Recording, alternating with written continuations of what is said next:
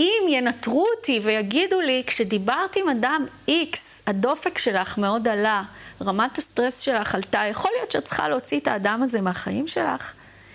פה זה כבר יש לי איזשהו אישו אתי.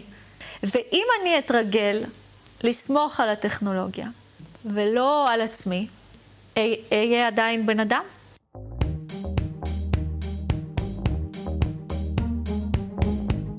המצב הפוסט-אנושי, אקטואליה בראי העתיד. פודקאסט על טכנולוגיה, תרבות ורוח, עם דוקטור כרמל וייסמן. שלום, חג שמח והמשך סגר קל. אנחנו ממשיכים עם ספיישל חגים נוסף, והפעם אנחנו מכוונים לשמחת תורה ונעסוק באושר או happiness. ברמה האישית, נדבר על ניטור רגשות, על טכנולוגיות להגברת אושר, ונשקול את המחיר האנושי שהן גובות. וברמה הגלובלית, נגלה שלמושג אושר יש משמעות שונה לגמרי. נדבר על מדדי האושר ועל מי שכבר דואגים שיהיה לנו עתיד מאושר יותר ובמה זה תלוי. לשם כך, נארח את ענת פנטי, דוקטורנטית בתוכנית ללימודי מדע, טכנולוגיה וחברה בבר אילן, שחוקרת מדיניות עושר, well-being, מיטביות וטכנולוגיה, ורוצה להיות שרת העושר הישראלית הראשונה. כבר מתחילות. 2, 1, 0, and lift off. אנחנו רגילים לחשוב על אושר בתור רגש, דבר אישי, פנימי וסובייקטיבי. נושא לפודקאסטים של התפתחות אישית אולי.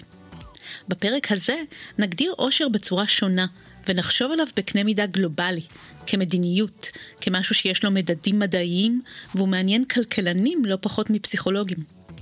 בחוקה האמריקנית, החופש להשגת אושר מוגדר כזכות יסוד, the pursuit of happiness. אבל על מה אנחנו מדברות כשאנחנו מדברות על ה-happiness הזה? איך מודדים אותו? ולמה לממשלות צריך להיות אכפת מזה בכלל? כשענת פנטי החלה לחקור את הנושא, היא גילתה כי הסיפור של העושר כמדיניות ממשלתית ומדד בינלאומי מבוסס על מיתוס שמקורו בממלכה בודהיסטית קטנה ומבודדת בלב אסיה, בוטן. ומעשה שהיה, כך היה. האגדה מספרת שבשנות ה-70 המלך הרביעי בבוטן מדינה ענייה ביותר, ובתהליכים האלה שהיא נכנסה בעצם למדינות העולם, אה, היא מוקמה ב... בתור אחת המדינות הפחות מפותחות בעולם, וההסתכלות עליה הייתה רק באספקטים הכלכליים, כמובן. רואיין המלך על ידי אה, עיתונאי כנראה, שאמר, אה, שאל אותו, תגיד, לא אכפת לכם שה... GDP כל כך נמוך, שהתמ"ג כל כך נמוך, אז הוא אמר לו, אותנו לא מעניין התמ"ג, אותנו מעניין מדד העושר הלאומי. וזה היה איזשהו מטבע לשון, לא עמד מאחוריה שום דבר חוץ מזה שהם בודהיסטים באמונה שלהם.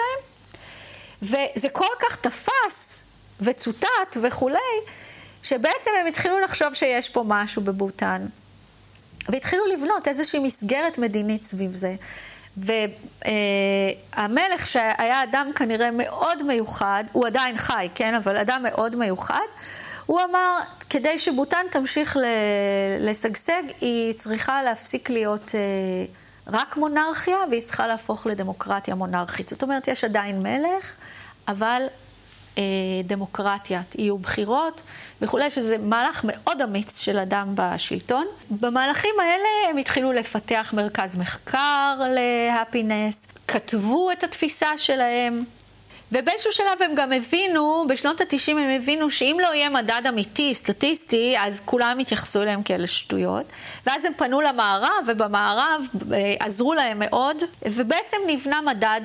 כשמדברים על עושר מבחינה מדעית, אז מדברים על היכולת שלנו ללכוד אה, את הערכה הסובייקטיבית של אנשים, את החיים שלהם. במדע היום קיימת הסכמה שלעושר הזה יש שלושה מרכיבים עיקריים. תחושת שביעות רצון של אנשים מחייהם, שבהם אנשים עונים על שאלת סקר פשוטה בדירוג של 1 עד 10, כיצד היית מדרגת את שביעות הרצון שלך מחייך. הרכיב השני הוא רכיב החוויה, מתאר את היחס בין רגשות חיוביים לשליליים אותם אדם חווה, והרכיב השלישי הוא רכיב המשמעות, שנמדד באמצעות השאלה האם את חווה את חייך כבעלה, כבעלי משמעות או תכלית או גרסה דומה לכך. והמהלך הזה נכנס לחוקה ב-2008, ובעצם בוטן הפיצה את כל הרעיון הזה בעולם. אולי אתם מוצאים את עצמכם חושבים, טוב, למלך בודהיסטי בטח אכפת מהאושר של נתיניו, אבל למה לממשלה מערבית צריך להיות אכפת אם האזרח מאושר או לא? ומה ממשלות שאכפת להן עושות לגבי זה ממנות שרי אושר? מה השר או השרה הללו אמורים לעשות כדי לשמח? האושר של האינדיבידואל אולי פחות חשוב, אבל כשעושים את האגרגציה לרמת המדינה, ועושים את הרגרסיה הסטטיסטית מול תחומים שונים, יכולים לראות למשל ממה נובע חוסר עושר במדינה מסוימת. ואז הממשלה שאמורה לדאוג לנו, היא תוכל לטפל בנושא הזה ולדאוג לשפר אותו. מדד העושר העולמי הוא סוג של שיקוף של אמון הציבור בממשלה. בעצם עושר מבחינתי זה באמת, זה לא שכולם יהיו אה, שמחים וצוהלים, אלא שכולם ירגישו שהממשלה עובדת בשבילם, שיש על מי לסמוך. אולי שכחנו את זה, אבל מה תפקידן של ממשלות בעצם? לדאוג לתושבים שלהם. האחריות היא של כולם, זה לא שצריך להיות שר בשביל זה. כן, יש במדינות מסוימות שרים שהתפקיד שלהם, למשל בבריטניה זאת נקראת שרת הבדידות, והתפקיד שלה היא כן יותר באספקטים הפסיכולוגיים. באיחוד האמירויות זה מקרה מאוד מאוד מעניין, יש שם שרת עושר שלאחרונה התפקיד שלה השתנה לשרת הפיתוח הממשלתי. גם שם התפיסה על עושר היא הרבה יותר כעל לייפסטייל, ולא כמו הבודהיזם שזאת איזושהי דרך חיים מסוימת. השיח של, באמירויות הוא שיח יותר קפיטליסטי, איך הממשלה דואגת לתושבים שלה שהם הלקוחות שלה. היא יותר תחרותי, למשל הם רוצים להיות המקום הכי מאושר בעולם, זה בניגוד למשל לתפיסה הבוטנזית, שבכלל לא מעניין אותה לנצח את כולם במשחק הזה. כשאני מסתכלת על זה, של מה, מה מהות התפקיד של הממשלה, אני מסתכלת על זה כאל סוג של צדק חברתי. ולא סוג של אה, אה, אה, רמת, העלאת רמת אושר אישית. כבר אלטו סקסלי כתב על הסומה ועל הכדורים שאפשר לחלק לכל האוכלוסייה, אבל אז זה לא יתקן את אי הצדק.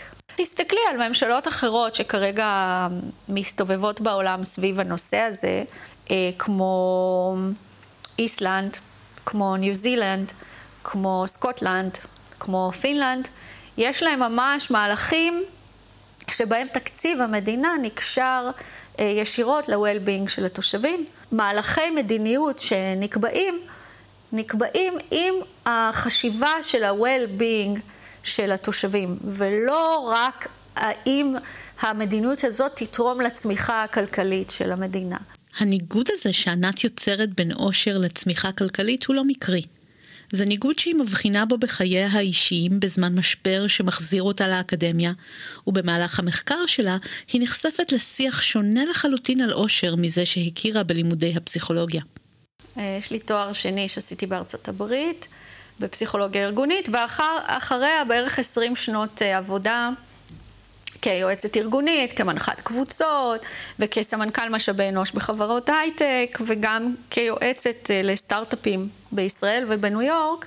והחברה האחרונה שעבדתי בה הייתה חברת finance ובוקר אחד כולנו קמנו אה, כשליהמן ברדרס נפלו, ניו יורק השתנתה בן ליל וזה גרם לי לחשוב בצורה מאוד uh, מעמיקה על הקונטקסט שאנחנו חיים בו על איך זה יכול להיות, שדברים כאלה יכולים לקרות, ולמשל שהממשל יחלץ אה, את הבנקים, אבל לא יחלץ את מיליוני האנשים שאיבדו את מקום העבודה שלהם, ומיליוני האנשים שאיבדו את הבית שלהם, וחלקם נאלצו לעבור לגור במכוניות שלהם אפילו. אה, והייתה לזה השפעה מאוד אה, ישירה עליי, משום שאני לא אמריקאית ולא יכולתי להישאר לחיות שם בלי ויזת עבודה, ונאלצתי לחזור לישראל בניגוד לתוכניותיי ולרצוני. אז אחד הדברים שהחלטתי לעשות זה ללכת ללמוד דוקטורט. עברתי בבריסל בכנס של איחוד האירופאי, שנקרא Beyond GDP, Let's Talk Happiness. ולא היה לי שמץ של מושג למה אני נכנסת. זה היה פשוט חלק מעבודת התחקיר שלי להצעת המחקר. ובכנס הזה ישבו סטטיסטיקאים וכלכלנים. זה מי שדיבר בכנס הזה. על איך מודדים, ומה מודדים, והאם זה ברמת המחוז, או ברמת המדינה, או ברמת הקהילה, או ברמה גלובלית, או ברמת אירופה. ואני זוכרת את עצמי יושבת שם ואומרת, איך הפינס, מה הוא קשור לסטטיסטיקאים ולכלכלנים בכלל? התדמית הציבורית של כלכלנים היא קצת צינית. נדמה שכולם חושבים רק על צמיחה ורווח, ואילו ענת מגלה בכנס הזה כלכלנים מסוג אחר. כלכלנים שהקימו תנועה, שענת היום חברה בה וגם כותבת עליה את הדוקטורט שלה, תנועת Beyond GDP, מעבר לתמ"ג, או אולי פוסט תמ"ג. אז מה הניע כלכלנים להקים תנועה חברתית לקידום העושר? בסקרים עולמיים שגלופ עשה ושאל את שאלת השביעות הרצון, אז ה... התחילה ירידה בשביעות הרצון, מה שהיה נראה כמו אוקסימורון, זה לא הגיוני, הרי ה-GDP הוא בעצם הפרוקסי ל-well-being, זאת אומרת, ככל שלאנשים יהיה יותר כסף, הם יקנו יותר, זה מעיד על זה שהם יכולים לקנות בית, שהם יכולים לקנות השכלה, שהם יכולים לקנות אוכל, שהם יכולים לקנות בריאות, שבעצם מצבם הולך ומשתפר בעולם. וזאת הנחת היסוד של הפרדיגמה הכלכלית הקיימת, ולכן כל האמצעים כשרים לקדם את התמ"ג. התחילו לשאול יותר שאלות. איך זה יכול להיות שה-GDP עולה והמצב רוח יורד? התנועה מובילה לכיוון אחד. בואו נשאל שאלות על מה צריך לנהל אותנו. האם הצמיחה הכלכלית או ה-well-being של התושבים. אם כן, ענת מגלה שכלכלנים באמת ובתמים האמינו שאושר ואושר הולכים יחד, ושהצמיחה הכלכלית מעידה על טוב בכל התחומים. אבל כשהסתבר להם שלא כך הדבר, זה באמת הטריד אותם, ונראה שהם מוכנים לשנות את דרכיהם ואולי אפילו את האידיאולוגיה הכלכלית שלהם. האמנם הכלכלנים בשלים לנטוש את השיטה הקפיטליסטית כדי שאנחנו נהיה מאושרים יותר? כל עוד השיח הוא על צמיחה כלכלית, אז זה מה שזה יביא לנו. תחרות, אחד על חשבון השני, משחק סכום אפס, אה, העולם מתדרדר לפת לחם, אבל יש אנשים שיכולים להפוך להיות סופר עשירים. יש פה איזושהי בעיית צדק אינטואיטיבית שאת מרגישה בבטן שהיא לא הגיונית. לא בשביל זה המערכת המוניטרית והמערכת הכלכלית נוצרה. לא איך שאני חושבת, אני חושבת שהיא נוצרה לרווחת האנשים. כן, עכשיו יצקצקו כל הצינים ויגידו, מה פתאום, בנק אכפת לו רק להרוויח. אני לא חושבת שאכפת לו רק להרוויח. אני פשוט חושבת שזו התרבות שאנחנו נמצאים בה עכשיו. ואם נשנה משהו בתרבות, ונצטרך לעשות את זה באגרסיביות, כי נצטרך לשנות דברים ב... בערכים שלנו, צריכים לשנות את, ה... את השיח. הפרדיגמה הכלכלית הנוכחית היא המצאה. זה קשה להאמין כי זה נראה לנו כאילו זה לוחות הברית שניתנו בהר סיני, אבל אם המצאנו אותה אז, אנחנו יכולים להמציא משהו אחר. אנחנו לא חייבים להישאר במה שלא עובד. ואם יש מישהו שיכול לשנות את העולם, זה הכלכלנים. ומדוע? משום שהם המציאו את השיטה הקודמת. אז הם גם יכולים להמציא את השיטה החדשה. ולכן אני אופטימית. אני גם רואה אותם, אני מראיינת אותם, אני עוקבת אחריהם, אני מעריכה אותם, אני רואה את האותנטיות שבה הם רוצים לשנות את העולם. זה לא שהם לא קפיטליסטים, חלקם, זה תלוי את מי, את מי את שואלת. במקרה, השבוע, השבוע שעבר יצא לי לשמוע אה, דיון בין אה, ג'וזף סטיגליץ לבין אה, תומה פיקטי, וסטיגליץ אמר אה, שהוא progressive capitalist, שזה בעצם מדבר יותר על, על שוויון באמצעות אה, מיסוי פרוגרסיבי, ופיקטי דיבר על participatory, socialist. שהוא אמר שזה יותר על, על איך אנחנו בעצם הופכים את כל החברה למעורבת יותר בעתיד של עצמה. אני חושבת שאם תשאלי כל אדם שמרוויח משכורת סבירה, האם הוא היה מוכן לשלם עוד אחוז אחד מס כדי שתהיה טובה, טובת הדורות הבאים, הוא היה אומר כן.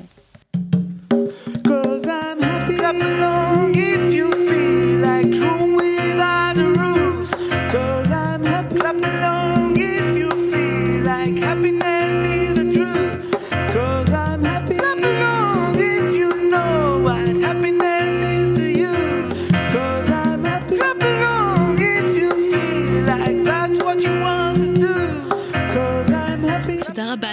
ברקן וניר טרגר על הקאבר הזה להפי של פרל וויליאמס. חשוב להדגיש שלא מדובר פה רק בדיונים בכנסים וכוונות טובות. תנועת הפוסט-תמ"ג בעצם כבר יצרה סטנדרטים להגדלת העושר שאומצו על ידי האו"ם, והם שואפים להנחיל אותם גם לשוק הפרטי. באו"ם החליטו לייצר 17 יעדים שהם לא, הם יעדים מכל הסוגים, ממגדר עד בריאות, עד יערות, עד בעלי החיים בתוך הים, בכל המגוון. איך אנחנו נחשוב קדימה על העתיד? יש תהליכים שקורים.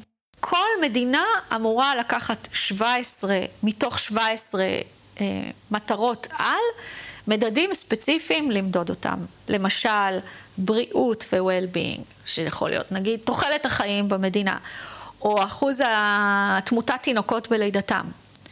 אה, תחום של שוויון מגדרי, למשל, אה, מה האחוז של נשים בתפקידי ניהול בתוך חברות או במשרדי ממשלה.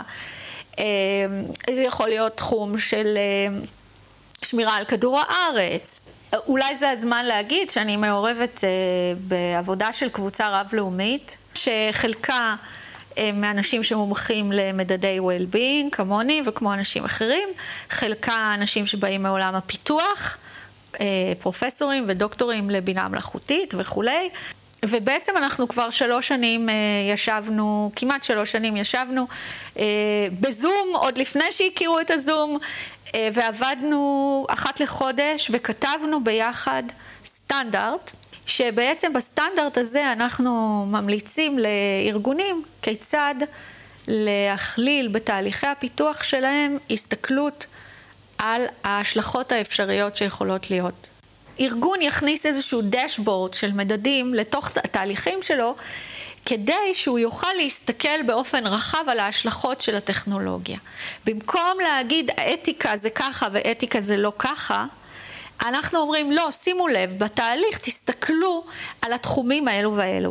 והתהליך הזה מחלחל לאורך כל הארגון, בין בשלב שבו אנחנו בשלב הקונספשן של הרעיון, ואחר כך בשלב הפיתוח. המתכנת יעצור או המתכנתת יעצרו וישאלו את עצמם, רגע, האם בשלב הזה האפליקציה שלי יכולה לפגוע בבריאות של האדם שישתמש בה, או בבריאות כדור הארץ, או לחילופין באחד מהיעדים האחרים. כל הזמן מדברים על בינה מלאכותית, שהיא תלמד לבד וכולי וכולי. כן, אז אנחנו נוכל גם לשים לה את הגדרות האלה. כל עוד זה לא פוגע ב... חלקנו כתב עכשיו מאמר שבאמת הצגנו אותו בכנס האיגוד האירופאי לבינה מלאכותית. בגלל התיעוש נכרתו המון המון יערות, ויש איזשהו מהלך עולמי עכשיו במקומות מסוימים להחזיר יערות, ושותלים אותם באופן מכוון. אה, למשל, משתמשים ברחפנים אה, כדי למש... לאתר איפה צריך להיות האזור, מה רמת התיחוח של, ה... של האדמה, האם יש למשל קהילות שזה עשוי לפגוע בהן, קהילות של אנשים מקומיים וכולי. וכל הדברים האלה, סטאדו שלנו, אנחנו מראים כיצד גורמים שונים צריכים לשתף פעולה, וכיצד האנשים שמפעילים ומפתחים את הרחפנים הספציפיים האלה, על מה הם צריכים להסתכל כשהם באים, כי כביכול, תגידי, הטכנולוגיה שלהם היא הכי לטובת האנושות. אין בכלל ספק, אבל האם לקחתם בחשבון את כל הפרמטרים שהרחפנים שלכם יכולים להשפיע עליהם באקו-סיסטם? במחקר של ענת, עושר עולמי מסתבר הלכה למעשה כתפיסה מאוד כוללנית של צדק חברתי. ואני חייבת להודות שכשתכננתי פרק על עושר, לא חשבתי שנגיע לדבר על אתיקה של בינה מלאכותית. אבל אם כבר דיברנו על בינה מלאכותית, בואו נדבר על היישום שלה בענייני עושר גם ברמה האישית. בדרך אל הדוקטורט ענת כתבה תזה על טכנולוגיות של אושר, והתמקדה במקרה הבוחן של אפליקציית Happify. האם יש אפליקציה שיכולה להפוך אותנו למאושרים יותר? ברגע שאתה מפנה את המוח שלך לגירויים חיוביים, אז יש יותר סיכוי שאתה תתרגל לגירויים חיוביים ותסתכל עליהם והבולטות שלהם תעלה מאשר מה שהמוח שלנו רגיל לעשות, שזה לראות רק את ה... או, או להסתכל יותר בבולטות של גירויים שליליים בגלל תפיסת ה-fight flight שלנו, שאנחנו, בעצם המוח צריך כל הזמן לבחון את הסביבה ולראות איך הוא יכול, איך אנחנו יכולים להגן על עצמנו. אז התפיסה הזאת שאתה יכול לאמן, למשל יש להם משחק אחד שאני מאוד מאוד אוהבת, שבו התפקיד אה, של המשתתף הוא אה, לזהות מהר מאוד אה, בלונים שמואפים במשחק, וכל מי שיש עליו, כל בלון שיש עליו אמירה שלילית, לנפץ אותו עם סיכה, וכל מה שיש אמירה חיובית, לתת לו להישאר. ואני גם חושבת, אם תראי את הסטטיסטיקות של Happify, אז יש להם מעל 80% מהאנשים המשתמשים בהם מעידים שעלתה אה, עלתה רמת העושר שלהם במהלך החודשיים הראשונים. קודם כל האפליקציה הזאת הספציפית, Happify, משתמשת ב, גם כן בדיווח עצמי. הדבר היותר מורכב שקורה כרגע זה שיש עוד אפליקציות ועוד אה, מכשור טכנולוגי, למשל אה, צמיד בשם פיל, שבעצם הן מנטרות מדדים מסוג אחר, לא, לא מדד של דיווח עצמי, שבו אני שולטת במה אני אומרת לעצמי, אלא מדדים פיזיולוגיים, כמו רמת המוליכות של האור, כמו uh, heart rate variability, שזה נושא שקשור היום מאוד לסטרס, כמו זיעה, כמו דופק, התרחבות אישונים וכולי. אז יש, והם טוענים שבעצם הם יכולים להגיד לי איזה רגשות אני הרגשתי. אז אם היה לה במוליכות ככה, במדד X ככה, במדד Y ככה, היא happy, היא לא happy. כל הנושא הזה הגיע אלינו מהפיתוחים של דרפה ומקומות אחרים, שבעצם מנסים אה, לנטר טרוריסטים.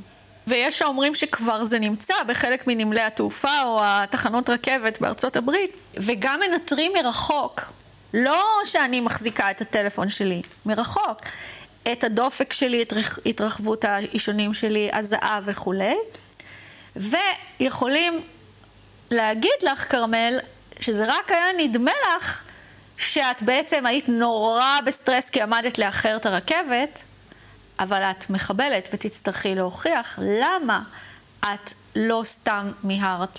ואני חושבת שהמדדים האלה, ברגע שפיתחו אותם, אף אחד מאיתנו לא ידע. לא ידע לאן ייקחו את זה, לא חשבנו שיקחו את זה לנושא של ניטור רגשות. עכשיו, עשו פעם תרגיל, שאני צריכה להיזכר איך קראו לאפליקציה הזאת, שאז היא הייתה סתם תרגיל מחשבתי אומנותי, ו... והפכה להיות אחר כך, לדעתי, גם למשהו שמשתמשים בו היום בוודאות. ענת מדברת כאן על אפליקציית People Keeper, שאכן החלה בתור פרויקט אומנותי וכיום מתקיימת כניסוי מדעי וזמינה להורדה לציבור הרחב. נגיד, נגיד את רואה את הגרף של רמת העושר שלך, היומית, ופתאום את רואה שיש איזשהו מקום שהיית בו ב-level מאוד נמוך. ואז את שואלת את עצמך, רגע, מה עשיתי כשהייתי ב-level הזה? בדיוק ראיינתי את ענת פנטי לפודקאסט. לראיין את ענת פנטי לפודקאסט שלה, או להיות בנוכחותה, או לא משנה מה, לא טוב לאושר שלי. זאת אומרת, שבעצם במובן מסוים, האפליקציות האלה משתלטות על האופן שבו את מרגישה ומרחיקות אותך מהאופן שבו את מרגישה. כי בעצם במקום להסתכל פנימה על מה את מרגישה, הן מציבות לך איזשהו מראה על מה את מרגישה. אם ינטרו אותי ויגידו לי, כשדיברת עם אדם X, הדופק שלך מאוד עלה, רמת הסטרס שלך עלתה, יכול להיות שאת צריכה להוציא את האדם הזה מהחיים שלך? פה זה כבר יש לי איזשהו issue אתי. ואולי אני, למרות שאני מרגישה vibe שלילי בן אדם ואני אדע את זה, אני עדיין ארצה שהאדם הזה יהיה בחיים שלי. הבעיה המהותית בזה יש איזה משהו שאנחנו נולדים איתו, שהוא, שיש אותו גם לשאר בעלי החיים, שהוא אינטואיציה. שבה אנחנו אמורים לזהות את החיים שלנו, שבה אנחנו אמורים להרגיש דברים. התרבות שלנו, לא רק בטכנולוגיה, התרבות שלנו באופן כללי, באופן עקבי, מרחיקה אותנו מעצמנו, ואומרת לנו מה נכון לנו ומה לא נכון לנו, כל הזמן, איך להתלבש, איך להסתרק, איך, עם מי להיות חברים, מה לעשות. בטח תסתכלי היום על כל הסלפי והאפליקציות המוחצנות. אז גם זה שלב, או לפחות אז, למרות שאני יכולה לעשות מיליון סלפים, עדיין אני, יש לי את הרגשות הפנימיים שלי, שאני אוכל לבחור את הבחירות שלי בחיים, ואני ארגיש בבטן שלי מתי אנשים אומרים לי אמת, מתי שקר, מתי הם רוצים להיות חברים שלי, מתי לא. ברגע שגם את זה נוציא מההקשר האנושי, אז מה יישאר לנו כאנשים? הכל יהיה מוח... חיצוני לנו. ואם אני אתרגל לסמוך על הטכנולוגיה ולא על עצמי, אהיה עדיין בן אדם, או שאני כבר אהיה משהו אחר. ויכול להיות שאני אשאל את השאלה אם זה חשוב. אם זה חשוב שאני אהיה מחוברת לעצמי ואני אדע מה אני מרגישה. אולי זה באמת לא חשוב. אולי בעולם שאנחנו הולכים אליו, אה, שאני לא יודעת מה הוא יהיה, אה, אולי זה לא יהיה חשוב. אבל זאת רבותיי בדיוק הנקודה הפוסט-אנושית. בדומה לעסקה של פאוסט עם השטן, אנחנו בהחלט יכולים להשיג יותר אושר, אבל מחיר ההגזמה בזה הוא אובדן הנשמה, אובדן ה agency, הסוכן המחליט והפועל בתוכנו. אנחנו מגיעים כאן לשאלה קיומית עמוקה שנותרת פתוחה בפינה לשיפוטכם. האם חשוב לנו לנקות כל הפרעה קטנה מחיינו, ושהכל יהיה נתון בשלווה כל הזמן, עד כדי כך שאנחנו מוכנים לוותר על הזכות לקבל החלטות לגבי זה? שלא אכפת לנו שזה ינופה אוטומטית, רק שיהיה לנו שקט? בדיוק כמו שאלגוריתם פייסבוק מנפה לנו את החברים שהוא מחליט שהם פחות מעניינים אותנו מהפיד? בפרק הרביעי של הפודקאסט דיברנו על הגישה האינסטרומנטלית לעומת הפרוצדורלית לפוליטיקה, ושאלנו האם עדיף לקבל את ההחלטות הטובות ביותר, גם אם אנחנו לא מעורבים בזה ואלגוריתמים שמושלים בנו מקבלים אותם עבורנו, או שמא עצם המעורבות שלנו בתהליך קבלת ההחלטות שנוגעות לנו חשובה יותר מטיב התוצאה. שימו לב שהשאלה כאן זהה, רק ברמת היחיד. וזאת אחת השאלות העקרוניות הגדולות שהמצב הפוסט-אנושי מעמיד בפנינו לגבי משמעות חיינו בעידן הזה. בגלל שאנחנו בסוכות, אני אציע זווית על השאלה הזאת שקשורה במנהגי החג, ואני מתנצלת שאני לא זוכרת במדויק איפה קראתי את זה, זה פשוט משהו שנצרב לי בזיכרון. בשווקים שבהם נמכרים ארבעת המינים, אנשים דתיים בודקים את האתרוג בשבע עיניים, כי הוא חייב להיות במצב מושלם, ויש כל מיני הלכות שקשורות לזה שעלולות לפסול את האתרוג ואת הסוכה כולה. באחד השו"תים, שאלות ותשובות, נשאלו רבנים על ידי אדם קפדן או חרדתי במיוחד, מה קורה אם יש על האתרוג נקודות שחורות שפוגמות בו, אבל הן בלתי נראות לעין. כלומר, בפועל הפרי ייראה מושלם, אבל למעשה הוא יהיה פגום ולא נוכל לדעת את זה. אהבתי מאוד את התשובה שניתנה לו. התשובה הייתה שמנהגי הדת מיועדים למידותיו וחושיו של האדם. הם מכוונים לאנושי, ואנחנו אמורים לחיות בטווח האנושי בלבד. משהו מעבר לאנושי הוא לא רלוונטי. אין פה עניין אובייקטיבי בכלל. אם זה לא נראה לעין, זה כאילו איננו. והאתרוג מושלם.